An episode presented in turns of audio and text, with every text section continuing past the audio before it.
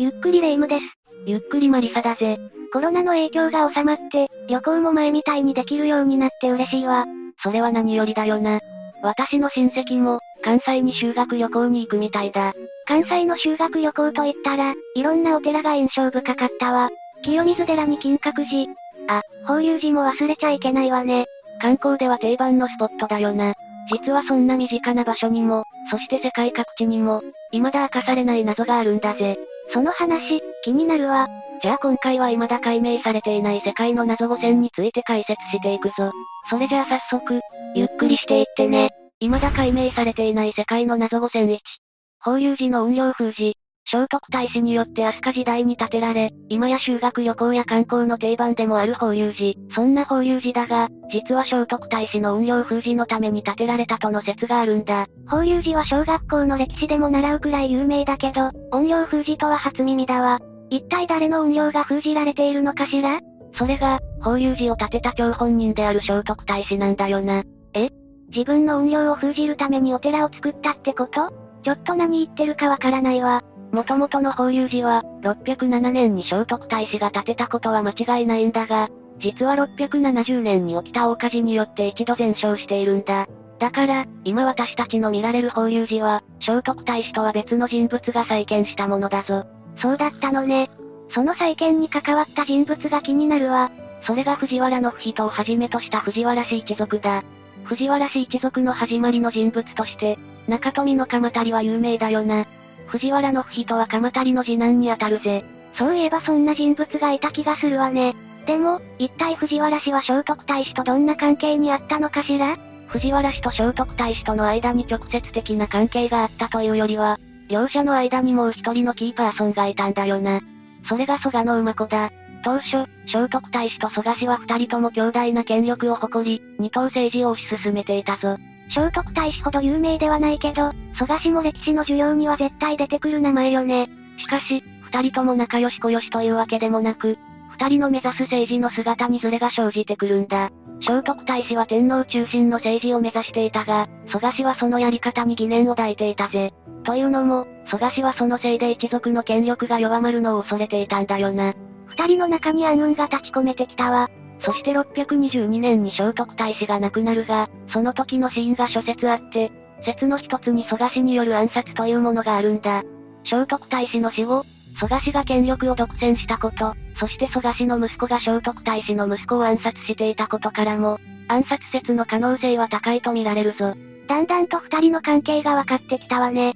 これ以外には、聖徳太子が天然痘で亡くなったとの説もあるな。どちらにせよ、聖徳太子が志半ばでこの世を去ったのは間違いないぜ。それが聖徳太子の怨霊になったってことだわ。さて、ここでやっと藤原氏の登場だ。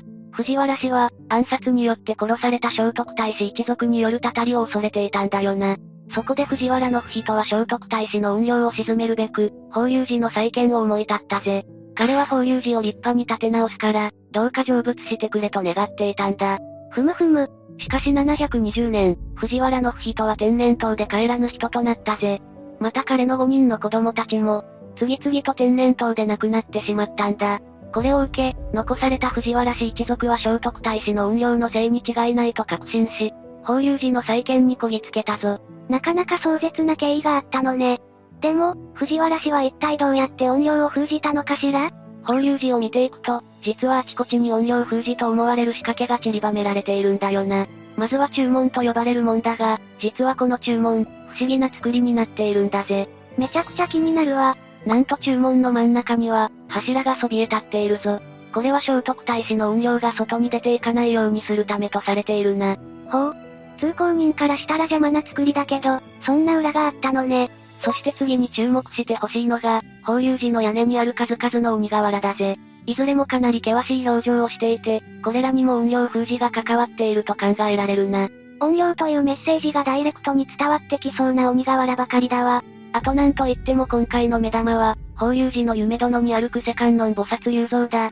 ひゃくななじゅうはちセンチと迫力あるサイズだが、この像ができた年代は分かっていないぜ。しかも平安時代の末期以降、法隆寺の僧侶でさえも像がある空間の扉を開けることさえ禁じられるなど、とにかく謎に満ちた像なんだよな。これも聖徳太子の供養のためだとしたら、像を目にするのも恐ろしくなっちゃうわね。久世観音菩薩立像の封印が解かれたのは、明治時代のことだったぜ。その像は、意外なことに人間の微笑みのような表情を浮かべていたんだ。これは一般的な地蔵などには見られない特徴だな。ここまでの話を聞けば、法隆寺の雲陵封じは本当っぽく思えてきたわ。聖徳太子の魂、無事に成仏できていたらいいわね。ちなみに久世観音菩薩立像だが、毎年春と秋の年にかい、特別に公開されているぞ。これを機に、聖徳太子の魂を感じに行くのもいいかもな。期間限定って聞くと、よりレア感があるわ。今度の休日に行ってみたいかも。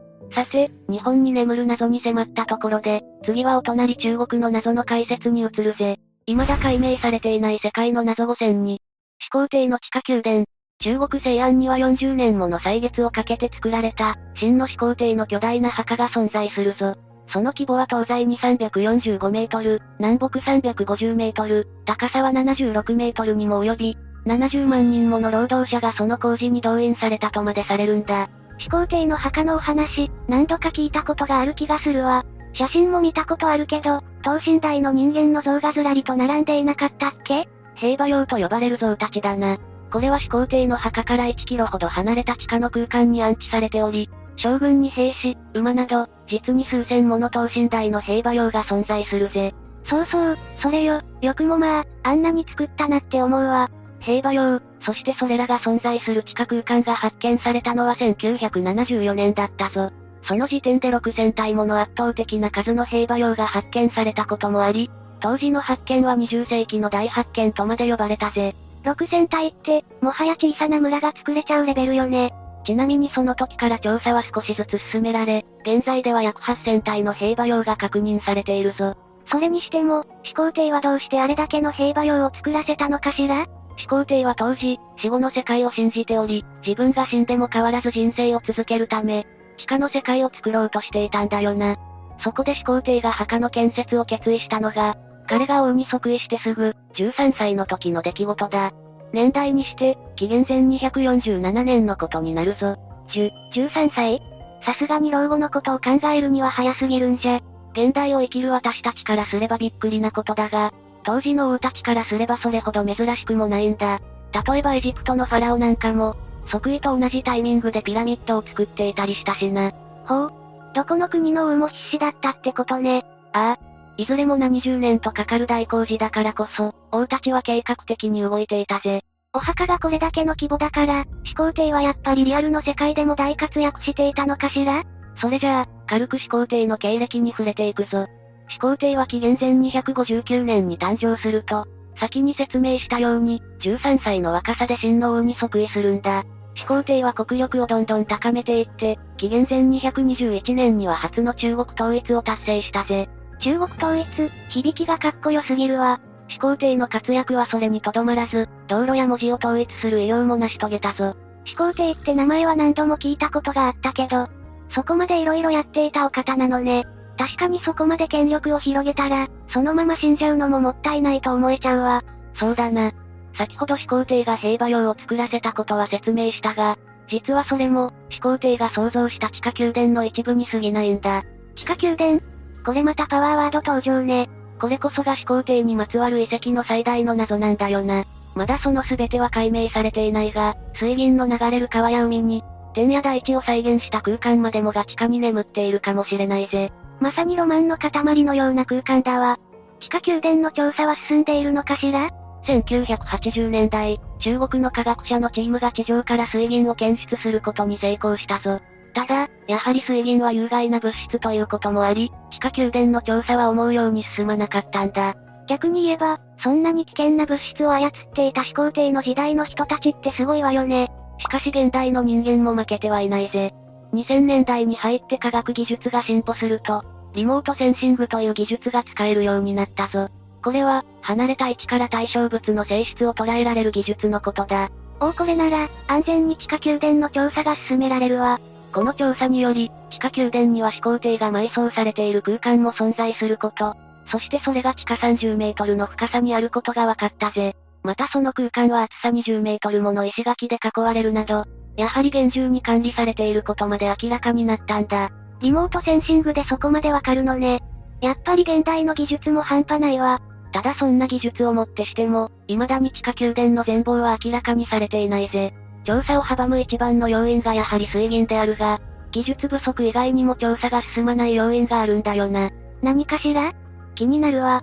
それが中国政府だ。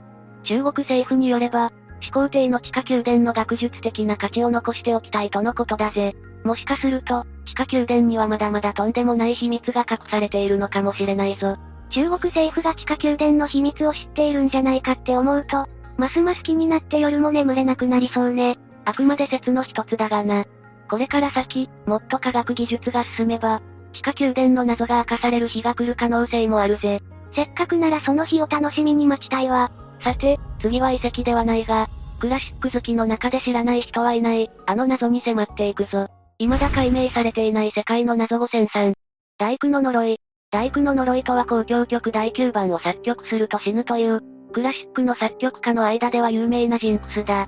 かの有名なベートーベンが交響曲だいじゅうばんの作曲途中に亡くなってしまったことをきっかけに、このジンクスが囁かれるようになったぜ。ベートーベンの第九はめちゃくちゃ有名よね。クラシックに詳しくない私でも、年末になるとよくそのメロディーを耳にするわ。ベートーベンはじゅうはちせいき末期からじゅうきゅうせいき初期にかけて活躍した作曲家で、現代でもその名を知らない人はいないが、彼の人生は生まれてから亡くなるまで、総じて壮絶なものだったんだ。音楽家って優雅な人生を送っているイメージがあったけど、全員がそういうわけでもないのね。まずベートーベンはせんななひゃくななじゅうねんに宮廷料理人の母親とテノール歌手の父親との間に生まれたが、父親がいわゆるアルコール依存だったぜ。そのせいで経済的に困窮することもあり、かつその父親がスパルタ教育をしていたことから、ベートーベンは生まれた時からハードモードな人生を歩む羽目になったんだ。そんな環境からここまで有名になるなんて、ベートーベンはどれだけ苦労したのかしら。あ、でもまだまだ彼の苦労は続くんだっけ？父親が亡くなるまで、やはりベートーベンは金銭面で苦しめられることになるぜ。その苦労が終わったかと思えば、にじゅうだいこうはんで難聴を発症し、ベートーベンはよんじゅっさいあたりから完全に耳が聞こえなくなったんだ。経済苦の次は病気に。そんな中でも作曲活動を続けたのはすごすぎるわ。そしてベートーベンが亡くなる数ヶ月前から、肺炎に苦しめられるようになったぜ。そんな中でも彼は作曲の意欲を失うことはなく、病と戦いながら交響曲だいじゅうばんを作っていたんだ。私からすれば、もう無理しないでって言いたくなっちゃうわよ。しかし先にも説明した通り、ベートーベンは志半ばのまま、ごじゅうろくさいで亡くなってしまったんだよな。彼の無念さが呪いとなり、後世の作曲家たちに降りかかったのではないかと言われているぞ。志半ばでの無念さ。最初にマリサが解説してくれた聖徳太子の話を思い出すわ。こういうエピソードを聞くと、時代や国を問わず、人の魂の力は舐められないと思うぜ。ベートーベンの人生について紹介したところで、次は後世の作曲家たちのエピソードを見ていくぞ。ドキドキ。有名な楽曲で言えば、ドボルザークの交響曲だいきゅうばんがあるな。これは新世界よりという副題で知られ、出だしのメロディーは誰もが耳にしたことがあると思うぜ。あれも第九だったのね。もしかしてドボルザークも呪いの餌食に。ああ、ドボルザークだけでなく、数々の作曲家が交響曲だいきゅうばんを作った直後、あるいは完成前に亡くなっているんだ。そんな中、第九の呪いに対抗しようと工夫を凝らした作曲家もいたぞ。かなり強力な呪いのはずなのに、対抗なんてできるのかしら？その一人がマーラーという作曲家だ。マーラーは交響曲だいはちばんを完成させた後、次の交響曲を第一の歌と名付け、見事に第九の呪いを避けたんだぜ。あら、そんなことで呪いを回避できちゃうのね。しかしこれに油断したマーラーは、その後に交響曲だいきゅうばんを作曲したんだよな。彼は結局、交響曲だいじゅうばんのスケッチを残して亡くなったぞ。作品の数というよりは、曲の名前が大事ってことなのかしら？どうなんだろうな。ここでもう一人、第九の呪いに対抗した作曲家を紹介するぜ。その作曲家はシベリウスといい、なんと彼は書き上げた交響曲だいはちばんの楽譜を燃やしてしまったんだ。まさかの力技。つまり交響曲だいはちばんが永遠になくなってしまったため、その後どんなに曲を作ったとしても、だいきゅうばんに数えられる作品はできないという理屈だな。この作戦は成功だったようで、シベリウスはきゅうじゅういっさいで亡くなるまで、数々の作品を残したぞ。クラシックの世界にも恐ろしい呪いがあること、そして作曲家たちもそんな呪いと戦っていたのは初耳だったわ。なかなか興味深い謎ね。もう一つベートーベンによる第九の呪いが存在する根拠として、ベートーベンよりも前に活躍していた作曲家が、一切この呪いを受けていないことが挙げられるぜ。例えばモーツァルトなんかは、だいきゅうばんをはるかに上回る数の交響曲を作っているな。ベートーベンの死からにひゃくねん近くが経つけれど、まだ第九の呪いは続いているのかしら？気になるわ。それを確かめるには、実際に交響曲を作ってみるほかないぜ。大半の人にとっては、そもそもここのつもの交響曲を作れる技術も根気もないが。言われてみればその通りね。やっぱり作曲家ってだけで偉大だわ。作曲家に限らず、人間の中にはものすごい力を秘めたものもいるんだぜ。次は、そんな人物について解説していくぞ。未だ解明されていない世界の謎ごせんよん。パットンの輪廻転生。ジョージ・パットンはせんはっぴゃくはちじゅうごねんにアメリカカリフォルニア州の軍人一家に生まれ、自身も陸軍の軍人として活躍していた人物だ。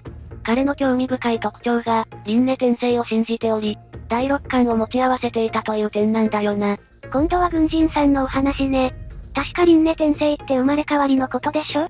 信じている人は他にも多そうだけど、ここでパットンを取り上げたのは、ただ彼が輪廻転生を信じているというだけではなく、もう一つの能力第六感を活かして数々の戦闘で活躍したからなんだぜ。また、パットンには生まれ変わる前にどこでどんなことをしていたなんて記憶もあるんだ。たまに輪廻転生のエピソードをテレビで見たりするけど、パットンもそんな一人だったのね。ちなみに彼は前世で何をしていたの？どうやらパットンは前世どころではなく、過去のあらゆる人生を覚えているんだよな。その内容もローマの軍団兵であったり、ナポレオンと共に戦った記憶であったりとなかなかに濃いぜ。どれも戦ってばかりの記憶じゃない、本当に戦闘一筋の人生だったのね。また、パットンは自分はカルタゴのハンニバル将軍の生まれ変わりだ、とも告白していたんだ。ハンニバル将軍とは、紀元前にアフリカの北岸の地域、カルタゴで活躍したことで知られる名将だぞ。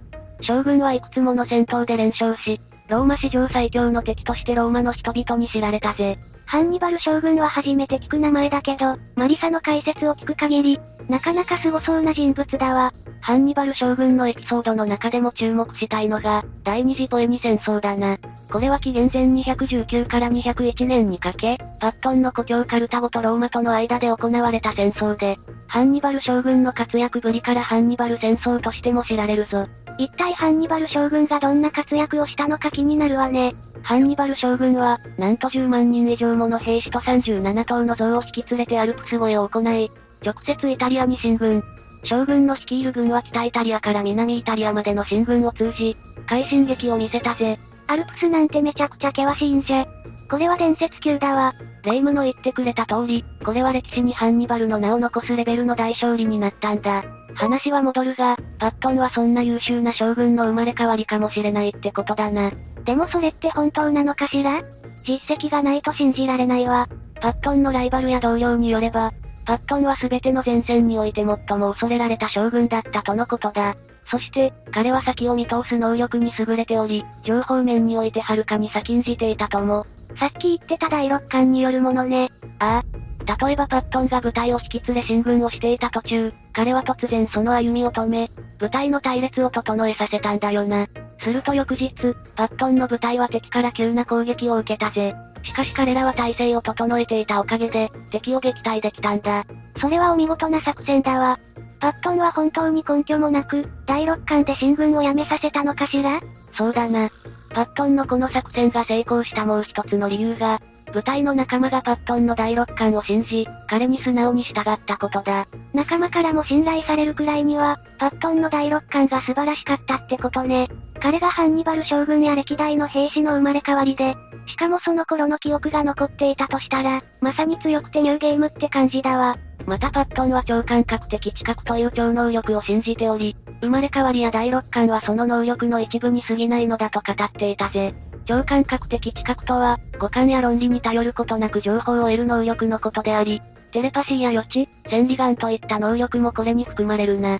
パットンって、もはや人類をも超越している気がするわよ。これだけすごい人だったんだから、軍人と言わずもっと偉い立場に昇格できたんじゃないの？いい質問だぜ。昇格できるチャンスはいくらでもあったんだろうが、パットンはあまり出世しすぎると戦いに出られなくなってしまうと語っていたんだよな。ふむふむ。彼はあくまで戦地での活躍にこだわりたかったのね。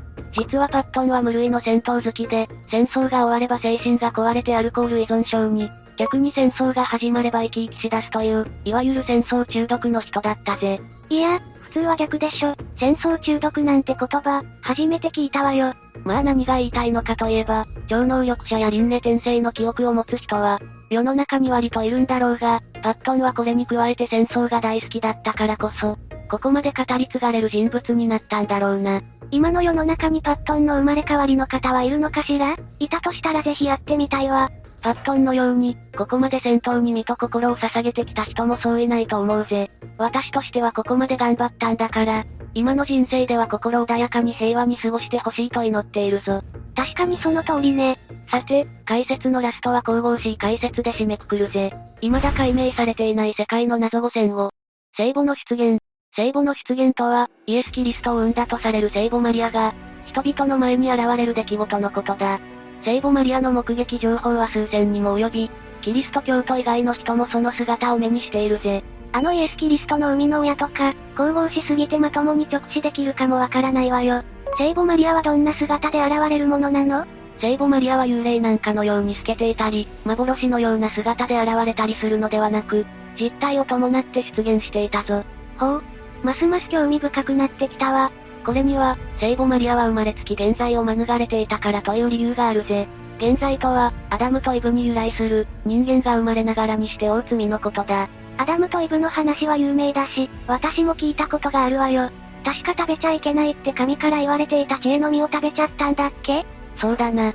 禁じられた実を食べた二人は楽園から追放され、その罪は私たち人間に受け継がれているぞ。しかし聖母マリアにはその罪がないということで、常に神からの恵みを受けていたとされるんだ。それは羨ましいわ。神からの恵みというのは、具体的にどういったものなのかしら？現在を免れるということは、普通の人間からしたら避けることのできない、追い足を免れるということだぜ。実際に残されている聖母マリアの絵は、若い姿のものばかりであり、聖母の出現で見られる姿も、実体を伴っていることが根拠になっているな。不老不死なんて、ますます羨ましいわよ。聖母マリアは、まさに神から愛されしお方なのね。さて、先ほど聖母の出現は数千件も見られていると説明したが、その中でもローマ教皇庁という公的な機関が認めているのは、たったのにじゅうよんけんなんだぜ。今回はその中から興味深いエピソードを厳選して紹介するぞ。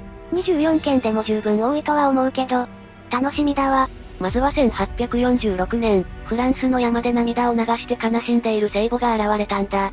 聖母が泣いている姿なんてあまりイメージできないわね。でも、何やら良くないことが起こりそうな予感。ああ。聖母はそこで、疫病や飢餓が起きると予言したぜ。そして実際に聖母が現れた前後の数年で、ヨーロッパにジャガイモ飢饉が発生しているぞ。特にアイルランドではひゃくまんにんもの餓死者が出たくらいだ。今までの歴史で飢餓はたくさんあったんだろうけど、聖母が警告するくらいにはヤバい飢餓だったってことだわ。もちろん聖母の出現は悲しいことばかりではなく、奇跡とも言える出来事も起こしているぜ。せんきゅうひゃくさんじゅうさんねんのベルギーで、マリエットという少女のもとに聖母がはっかいにもわたって現れたんだ。はっかいも、これはとんでもない奇跡の前兆なのか、それとも悲劇の前兆か、どっちかしら？安心してくれ。これはいい話だぞ。マリエットは聖母に導かれ、とある泉を発見するんだ。すると、なんとこの泉の水を飲んだ人の病気がことごとく治ってしまったぜ。これはまさに奇跡だわ。この他にも、聖母が人を導いた場所から湧き出た水が、人の病を治すエピソードがあるんだよな。もちろん聖母の出現は科学で証明できることではないが、この世の神秘のようなものを感じさせてくれるぜ。ああ、私の元にも聖母マリア様が現れてくれないかしら。とは言ってもなかなかできるような体験じゃないよな。とりあえずありったけの徳を積んでおくことをお勧めするぞ。というわけで今回は、未だ解明されていない世界の謎について解説したぜ。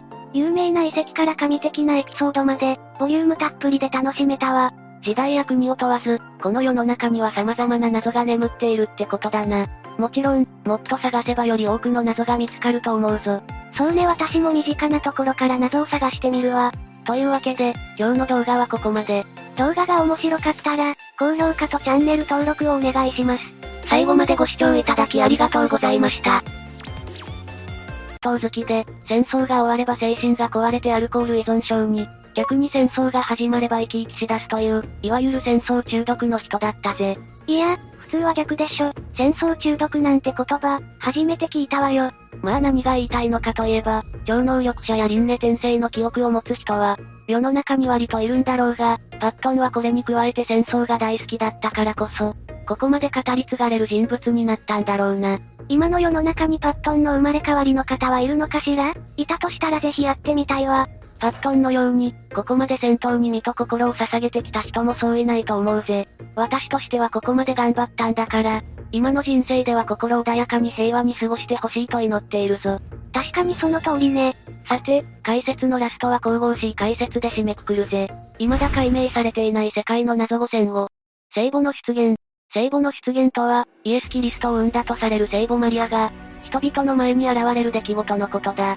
聖母マリアの目撃情報は数千にも及び、キリスト教徒以外の人もその姿を目にしているぜ。あのイエスキリストの生みの親とか、神々しすぎてまともに直視できるかもわからないわよ。聖母マリアはどんな姿で現れるものなの？聖母マリアは幽霊なんかのように透けていたり、幻のような姿で現れたりするのではなく、実体を伴って出現していたぞ。ほう、ますます興味深くなってきたわ。これには、聖母マリアは生まれつき現在を免れていたからという理由があるぜ。現在とは、アダムとイブに由来する、人間が生まれながらにして大罪のことだ。アダムとイブの話は有名だし、私も聞いたことがあるわよ。確か食べちゃいけないって神から言われていた知恵の実を食べちゃったんだっけ？そうだな。禁じられた実を食べた二人は楽園から追放され、その罪は私たち人間に受け継がれているぞ。しかし聖母マリアにはその罪がないということで、常に神からの恵みを受けていたとされるんだ。それは羨ましいわ。神からの恵みというのは、具体的にどういったものなのかしら？現在を免れるということは、普通の人間からしたら避けることのできない、追い足を免れるということだぜ。実際に残されている聖母マリアの絵は、若い姿のものばかりであり、聖母の出現で見られる姿も、実体を伴っていることが根拠になっているな。不老不死なんて、ますます羨ましいわよ。聖母マリアは、まさに神から愛されしお方なのね。さて、先ほど聖母の出現は数千件も見られていると説明したが、その中でもローマ教皇庁という公的な機関が認めているのは、たったのにじゅうよんけんなんだぜ。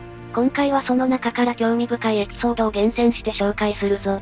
にじゅうよんけんでも十分多いとは思うけど、楽しみだわ。まずはせんはっぴゃくよんじゅうろくねん、フランスの山で涙を流して悲しんでいる聖母が現れたんだ。聖母が泣いている姿なんてあまりイメージできないわね。でも、何やら良くないことが起こりそうな予感。ああ、聖母はそこで、疫病や飢餓が起きると予言したぜ。そして実際に聖母が現れた前後の数年で、ヨーロッパにジャガイモ飢饉が発生しているぞ。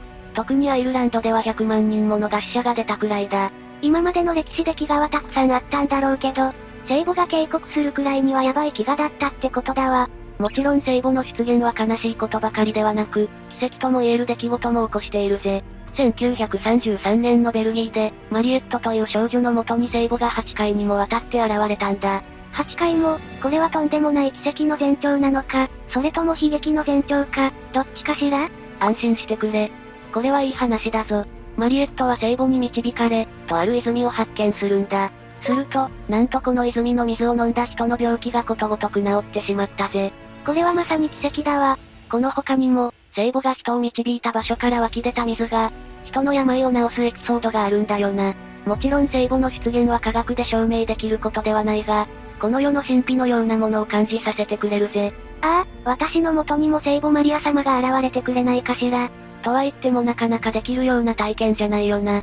とりあえずありったけの徳を積んでおくことをお勧めするぞ。というわけで今回は、未だ解明されていない世界の謎について解説したぜ。有名な遺跡から神的なエピソードまで、ボリュームたっぷりで楽しめたわ。時代や国を問わず、この世の中には様々な謎が眠っているってことだな。もちろん、もっと探せばより多くの謎が見つかると思うぞ。そうね、私も身近なところから謎を探してみるわ。というわけで、今日の動画はここまで。動画が面白かったら、高評価とチャンネル登録をお願いします。最後までご視聴いただきありがとうございました。